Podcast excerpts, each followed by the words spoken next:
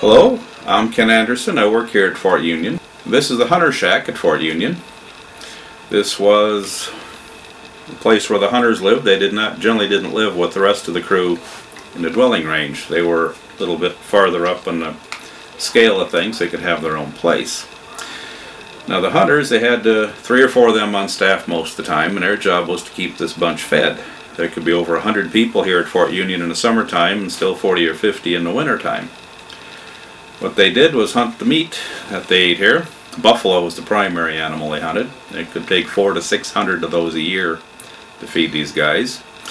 Deer was also taken along with other small game such as rabbits, squirrels, various birds and geese and such.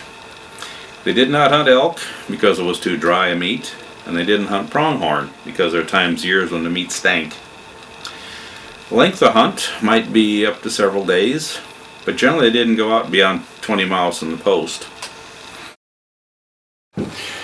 Now, a couple of things that they would have used, a couple of the guns. For buffalo running, they'd use the trade musket. It was quick and easy to use. They can get off up to 10 shots in a mile if they're well practiced. Other times when they're hunting, they may take the rifle out. Now you notice this one's a flintlock. That was in use up here all the way through the life of the fort.